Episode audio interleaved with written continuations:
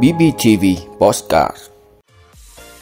Tăng cường công tác đảm bảo an toàn công trình thủy lợi trong mùa mưa lũ.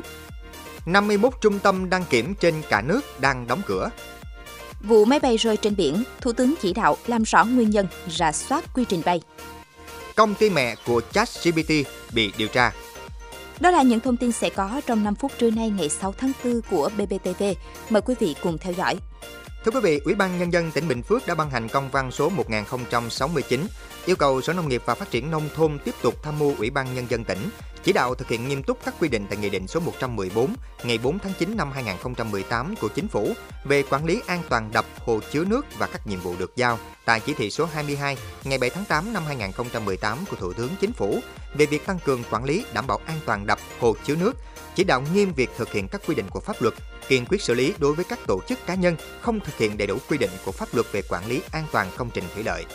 Tổ chức kiểm tra, đánh giá tổng thể thực trạng an toàn công trình thuộc phạm vi quản lý trên địa bàn. Trên cơ sở đó, lập danh mục các công trình hư hỏng xuống cấp có nguy cơ mất an toàn, phối hợp với các ngành liên quan tham mưu Ủy ban Nhân dân tỉnh bố trí kinh phí xử lý các đập hồ chứa nước sung yếu, tránh xảy ra sự cố mất an toàn cho công trình, vùng hạ du và tham mưu Ủy ban Nhân dân tỉnh quyết định việc tích nước đối với các đập hồ chứa nước thuộc trách nhiệm quản lý.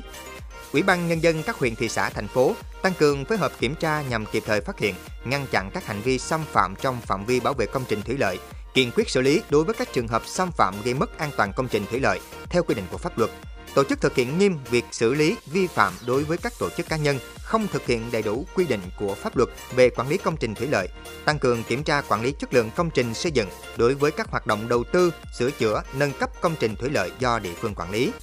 phối hợp với các chủ đầu tư, ra soát các công trình đang triển khai thi công trên địa bàn, đẩy nhanh tiến độ thi công, có biện pháp bảo đảm an toàn cho công trình trong mùa mưa lũ. Các địa phương có hồ đập phải chủ động phối hợp với cơ quan quản lý, khai thác, tổ chức kiểm tra, phát hiện các dấu hiệu hư hỏng để kiến nghị sửa chữa trước mùa mưa lũ, đảm bảo an toàn công trình và khu vực dân cư ở hạ lưu. Các đơn vị quản lý hồ chứa thủy lợi và công ty trách nhiệm hữu hạn một thành viên dịch vụ thủy lợi Bình Phước bố trí lực lượng đủ năng lực chuyên môn để quản lý vận hành công trình thủy lợi theo quy định, thường xuyên tổ chức kiểm tra công trình kể cả khi không có mưa lũ, trực ban và giám sát an toàn công trình nhằm phát hiện và xử lý kịp thời các nguy cơ xảy ra sự cố công trình. Thực hiện giải tỏa vực cản, phát quan phạm vi bảo vệ công trình thủy lợi, phát hiện có biện pháp ngăn chặn kịp thời và kiến nghị biện pháp xử lý các hành vi vi phạm pháp luật trong phạm vi bảo vệ công trình thủy lợi. Tăng cường theo dõi cập nhật dự báo khí tượng thủy văn và áp dụng các công nghệ tiên tiến hỗ trợ điều tiết hồ chứa, vận hành đảm bảo an toàn công trình và vùng hạ du đập, xây dựng phương án đảm bảo an toàn cho công trình đầu mối và phòng chống lũ lụt cho vùng hạ du của hồ chứa nước, thường xuyên tổ chức kiểm tra công trình kể cả khi không có mưa lũ, trực ban và giám sát an toàn công trình nhằm phát hiện và xử lý kịp thời các nguy cơ xảy ra sự cố công trình. Thưa quý vị, theo số liệu của Cục Đăng kiểm Việt Nam, tính đến ngày 5 tháng 4, cả nước có 230 trên 281 trung tâm đăng kiểm đang hoạt động, đạt gần 82%. So với cách đây một tuần thì số trung tâm đăng kiểm trên cả nước hoạt động giảm 4 trung tâm. Trong đó tại Hà Nội hiện có 19 trung tâm đang hoạt động, tăng 1 so với tuần trước. Thành phố Hồ Chí Minh có 12 trung tâm, giảm 1 so với tuần trước. 51 trung tâm đang đóng cửa chiếm khoảng hơn 18% do phục vụ công tác điều tra và không đủ điều kiện hoạt động theo Nghị định 139-2018 của Chính phủ, quy định về hoạt động kinh doanh dịch vụ kiểm định xe cơ giới. Hiện nay, bên cạnh việc huy động lực lượng cảnh sát giao thông, quân đội tham gia kiểm định xe cơ giới, Cục đăng kiểm cũng khẩn trương đánh giá, sát hạch các học viên đã thực tập 1 đến 2 năm để các học viên đủ điều kiện trở thành đăng kiểm viên, từ đó phân bổ về các đơn vị đăng kiểm trên cả nước. Thưa quý vị, Phó Thủ tướng Trần Lưu Quang vừa ký công điện của Thủ tướng Chính phủ liên quan đến tai nạn máy bay trực thăng PEL 505 số hiệu VN8650 của công ty trực thăng miền Bắc binh đoàn 18 tại khu vực biển giáp ranh xã Gia Luận, huyện Cát Hải, thành phố Hải Phòng. Công điện gửi Ủy ban Quốc gia ứng phó sự cố thiên tai và tìm kiếm cứu nạn cùng các bộ trưởng Quốc phòng, Công an, Giao thông vận tải và Chủ tịch Ủy ban Nhân dân các tỉnh, thành phố Hải Phòng, Quảng Ninh. Theo đó, Thủ tướng yêu cầu Bộ Quốc phòng chủ trì phối hợp với Bộ Công an và các bộ cơ quan địa phương liên quan, tập trung tìm mọi biện pháp và huy động lực lượng phương tiện khẩn trương tìm kiếm cứu nạn nhanh nhất, hiệu quả nhất, tổ chức giải quyết tốt hậu quả, kịp thời thăm hỏi động viên, hỗ trợ gia đình phi công và những người bị nạn, thực hiện các chế độ chính sách đối với quân nhân bị nạn theo quy định, điều tra làm rõ nguyên nhân vụ việc, xử lý nghiêm vi phạm nếu có, ra soát kiểm tra toàn bộ các quy trình trong công tác chỉ huy điều hành bay, đảm bảo kỹ thuật hàng không, tổ chức rút kinh nghiệm, khắc phục ngay các hạn chế, bảo đảm tuyệt đối an toàn đối với các chuyến bay. Ủy ban Quốc gia ứng phó sự cố thiên tai và tìm kiếm cứu nạn tổ chức theo dõi công tác tìm kiếm cứu nạn, kịp thời điều phối, huy động lực lượng phương tiện để hỗ trợ triển khai công tác cứu nạn theo đề nghị của các bộ, địa phương theo thẩm quyền. Các đơn vị báo cáo Thủ tướng chỉ đạo xử lý đối với những vấn đề vượt thẩm quyền.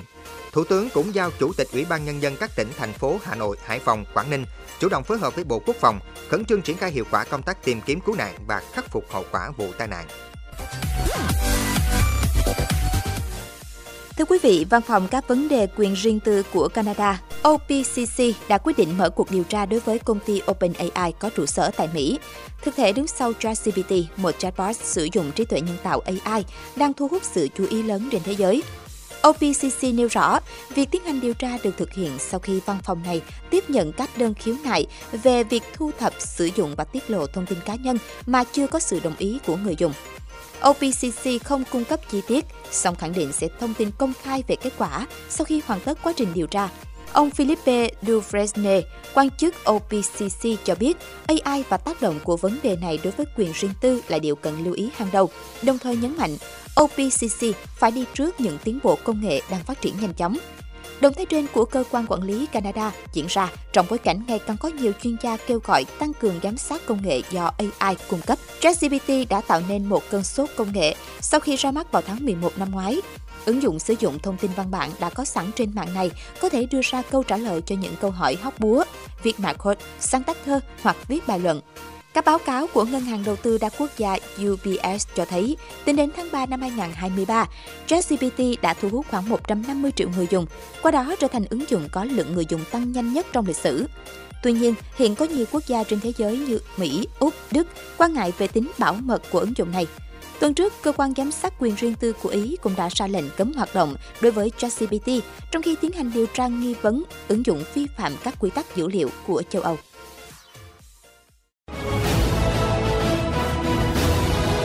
Quý vị đã luôn ủng hộ các chương trình của Đài Phát thanh truyền hình và báo Bình Phước. Nếu có nhu cầu đăng thông tin quảng cáo ra vặt, quý khách hàng vui lòng liên hệ phòng dịch vụ quảng cáo phát hành số điện thoại 02713 887065. BBTV, vì bạn, mỗi ngày.